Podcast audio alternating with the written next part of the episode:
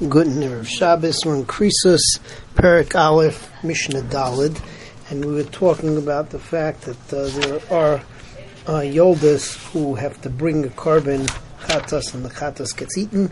Sometimes you bring a korban chatas but it doesn't get eaten, and sometimes you don't bring it all.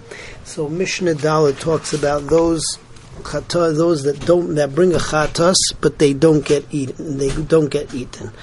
Um, so basically, there are two cases. Both of them are svekis. Number one is that she has a hapala, and you don't know whether the hapala was a type of hapala that you bring a korban for or not. Um, for instance, if it looks, we said if it looks like a person, so then you would bring, and if it looks like a fish, we'll see, then you don't bring. And over here, it's a suffix, so you bring the korban, but it doesn't get eaten. The second case is if you have two women and one gave birth or miscarried in a way she has to bring a korban, the other didn't, and the two um, are confused one with the other. You don't know which had which. Uh, so, and then the women are not coming in together. So if they're not coming in together, so they both bring korbanos, and you don't eat the uh, you don't eat from the chatas. If, however, they came together in the Beis HaMikdash, Rabbi Yossi says that you bring one korban uh, for both of them and uh, you eat from it. So that's Mishnah Dalit. nechal. These are the ones who bring a chatas, and the chatas doesn't get eaten. Amapeles, somebody who miscarries, ve'in yadu mahipila, and you don't know if the miscarriage was a type that you have to bring the korban or not. You had two women who had miscarriages. One had a miscarriage that you don't have to bring a korban. And one that you have to bring a korban. Amr Rabbi Yaisi, Rabbi Yaisi says, Emasai, when is that? Shahachuzula mizrach, mariv. This is when one went uh, to the east and one went to the west. In other words, they didn't come uh, together in front of us. But if they're both here together to bring the korban, then maybe as korban menachal, they both bring a korban jointly, and you can eat from this chatos.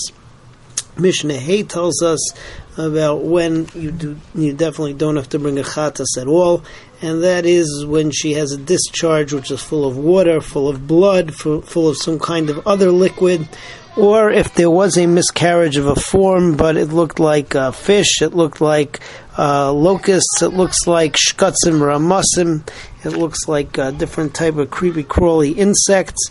So none of these require a uh, chatos. Also, if uh, the hapola is on the fortieth day of the um, after after she uh, what's it called after she, after she menstruates, so that also um, is not doesn't require, and also a uh, yetze if she had a baby from uh, from a cesarean. So uh, that's a machlekes. Rabbi, Rabbi Shimon says that you're chayiv, and the Tanakama says that you are not.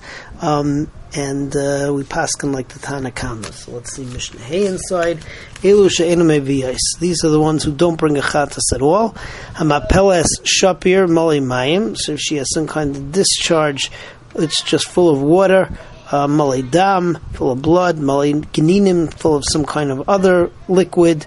Um, hamapeles kamin dagim chagavim shkatzim ramasim, or if she has a miscarriage and the form is that of fish or uh, locusts or um, or insects uh, or in, insects or crawling creatures, hamapelas yom uh, arboim, or if she has a miscarriage on the fortieth day, v'yetze doifen, or if she has a cesarean, Rabbi Shimon mechayev v'yetze doifen, Rabbi Shimon is mechayev v'yetze doifen, but again, we do not paskin like Rabbi Shimon.